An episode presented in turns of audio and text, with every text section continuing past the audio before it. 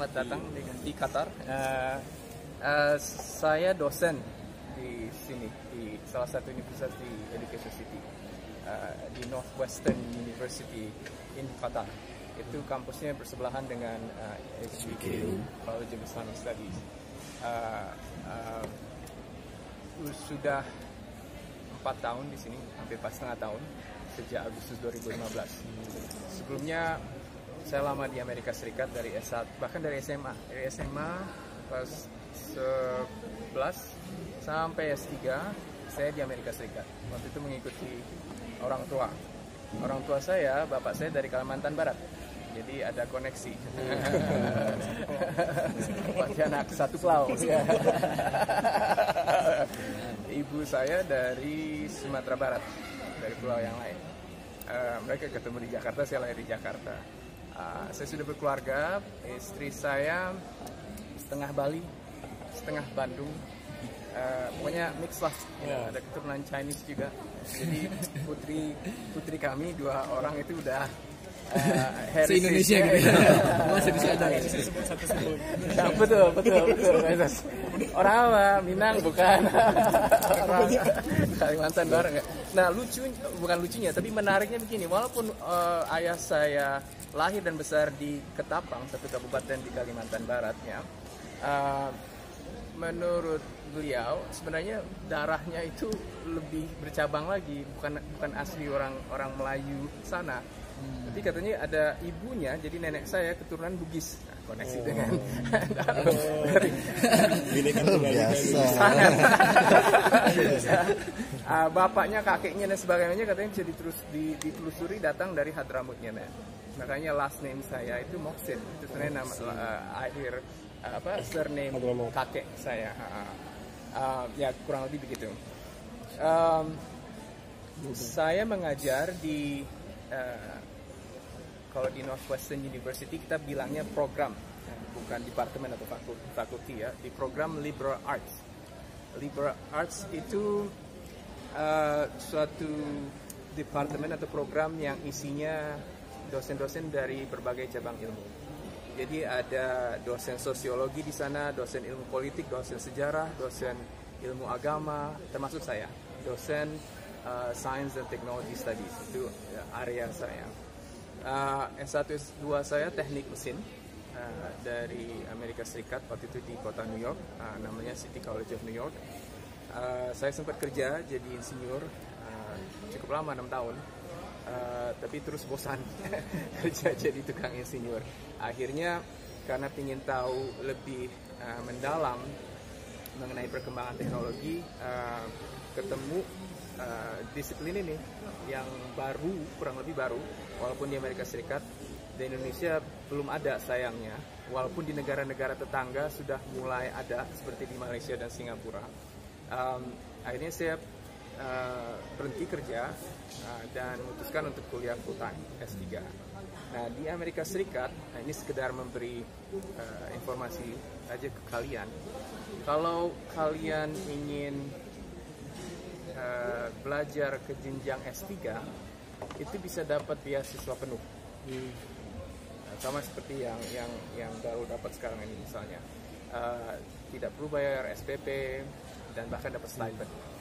Banyak program, tidak semuanya, dan ada beberapa program yang di taraf S2 pun bisa dapat beasiswa penuh. Jadi kalau kalian ingin melanjutkan pendidikan kalian nantinya, jangan nunggu beasiswa dari pemerintah, cari tempat yang lain. Saya ada banyak sumber-sumber buku-buku yang bisa saya share gitu loh mengenai hal ini. Gak banyak yang tahu dan gak banyak orang Indonesia juga jadinya yang mencoba mencari beasiswa ini. Jadinya kebanyakan masih diambil, kesempatan ini masih diambil oleh bangsa-bangsa seperti dari India, dari China, dan lain sebagainya, Nepal, Thailand bahkan gitu, katanya. Jadi ada cara. S3 saya di Cornell University, itu di upstate, di negara bagian New York di bagian atasnya gitu. Dan setelah 8 tahun di sana kuliah, 1 tahun namanya postdoctoral S3. Jadi setelah menyelesaikan S3 tuh kebanyakan tempat di luar negeri itu tidak langsung kerja necessarily, dan tidak selalu diserap oleh institusi tempat dia belajar S1 misalnya. Bahkan disarankan untuk kuliah mencari tempat lain, bukan di tempat institusi dia belajar. Saya dapat pekerjaan di sini. Saya salah satu dari dua dosen Indonesia yang ada di sini. Satunya lagi mengajar di Texas A&M University, namanya Pak Albert, Petroleum Engineering. Baru dua kita.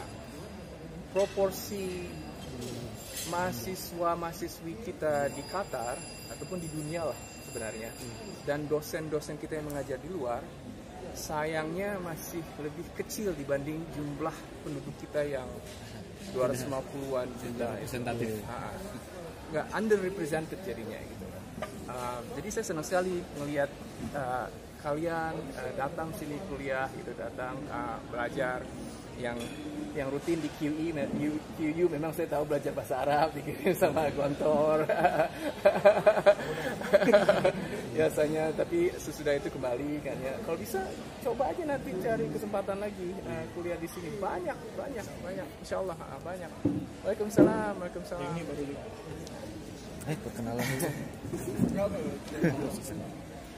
Dua hal lagi singkatnya ingin saya share dengan kalian. Jadi apa sih STS itu? Science and Technology Studies itu menelaah, tadi sempat saya sudah cerita, perkembangan teknologi dan perkembangan sains dalam konteksnya yang lebih luas. Dilihat kondisi sosiopolitik masyarakatnya. Disertasi saya itu mengkaji program kelistrikan di Indonesia dari merdeka sampai akhir zaman Orde Baru. Apa saja tantangannya, motivasi pemerintah kita melistriki desa, dan landasan yang dipakai. Kenapa misalnya Filipina yang juga negara kepulauan di Asia Tenggara itu kelistrikannya bisa lebih cepat terselesaikan dibanding kita, walaupun memang luasnya lebih kecil kan, tapi negara kepulauan sama. Nah itu ada penjelasannya, dan itu saya coba menjelaskan. Berhubungan dengan itu saya juga punya ketertarikan yang tinggi sekali tentang sejarah sains, sejarah teknologi di seluruh dunia, dalam periode manapun juga, tapi terutama sejak mengajar di Qatar ini di zaman peradaban Islam. Nah, itu yang setelah banyak buku-buku yang sudah saya baca, pakai juga di kelas untuk hal ini. Tapi ketika saya baca-baca buku ini, mengajarkannya di kelas, yang saya lihat itu ada masih banyak manuskrip dalam bahasa Arab yang ditulis oleh ilmuwan-ilmuwan Arab ini yang berada di perpustakaan di Eropa dan Amerika Utara. Belum dilihat sama siapapun juga. Belum ada yang mau mengkaji. Jadi masih terasip berdebu aja di sana gitu loh. Masih banyak karena ilmuwannya kita masih kurang. Ilmuwan yang ingin mempelajari itu. Justru jadinya ilmuwan-ilmuwan barat istilahnya yang mengkaji itu. Siapa tadi namanya? Faros lihat sendiri kan waktu tentang Ibrahim Arzakal itu, yang bicara siapa? Dua dosen wanita Spanyol, ya kan? Yang mengkaji tentang Ibrahim Zarkali. Kenapa? Karena itu bagian dari warisan mereka sekarang ini gitu loh. Nah kita masih kurang gitu. Karena saya bidangnya STS, jadi bukan murni sejarah sains atau sejarah teknologi, saya juga menelaah masalah kontemporer tentang sains dan teknologi. Baru-baru ini saya mendapatkan hibah grant dari Qatar National Research Fund. Ya, jadi di Qatar ini ada badan yang memberikan dana setiap tahunnya, namanya Qatar National Research Fund. Kalau di Amerika Serikat itu namanya NSF, National Science Fund. Di Indonesia apa? Sebenarnya kita punya namanya DP, Dana Ilmu Pengetahuan Indonesia. Diluncurkan tahun 2016 tapi lagi mandek sekarang ini. Sayangnya. Banyaklah alasannya. Banyaklah alasannya. Tapi konsepnya begini. QNRF, Qatar National Research Fund, itu setiap tahun meminta proposal riset, ya, proposal penelitian dari siapa saja, seluruh peneliti yang ada di Qatar ini. Saya mau meneliti ini seberapa lama dan apa namanya melibatkan orang-orang begini-begini, memerlukan dana sekian. Nah, proposal ini diterima oleh QNRF dan dikirim ke ilmuwan-ilmuwan yang lain untuk dibaca, peer review istilahnya, peer review. Jadi bukan pemerintah Qatar yang melihat, bukan birokrat Qatar yang melihat, ilmuwan-ilmuwan kompeten lainnya yang melihat dan menilai, oh proposal ini bagus, oke danai, oh proposal ini kurang bagus, kurang ini, mungkin nggak perlu didanai saat ini.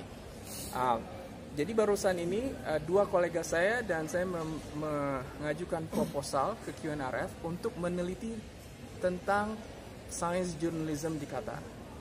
Jurnalisme sains di Qatar. Kami minta uang hampir 400.000 US dollar dan alhamdulillah dikasih. Ya, itu proyek besar kami ke depannya. Alhamdulillah. Dan proyek ini berlangsung secara berkala. Saya pernah juga mengirim proposal ke QNRF, namanya URAP, Undergraduate Research Experience Program. Yeah. Mungkin di HBKU, kalian yang kuliah di HBKU atau di Carnegie Mellon kan ya, tanya profesornya, ada mengajukan proposal nggak? Namanya URAP. Kalau ada, coba tanya bisa nggak ikut?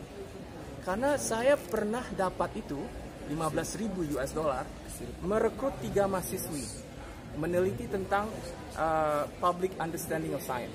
Jadi 3 mahasiswa ini saya latih dalam melakukan riset dan mereka dapat stipend. Berapa stipendnya? 1.500 dolar. Dan mendapat juga dana uang untuk pergi ke konferensi di mana saja mereka mau untuk mempresentasikan hasil riset kami. Hotel, pesawat dibayar. Ya, banyak istilahnya, jadi kesempatan yang baik yang bisa kalian cari di sini. Saya ingin sekali share itu karena ingin juga melihat mahasiswa-mahasiswa Indonesia mendapatkan kesempatan seperti ini gitu. Jadi URAP sama NPRP, QNRF grant. Gitu. Oke, udah lebih dari yang saya rencanain tadinya.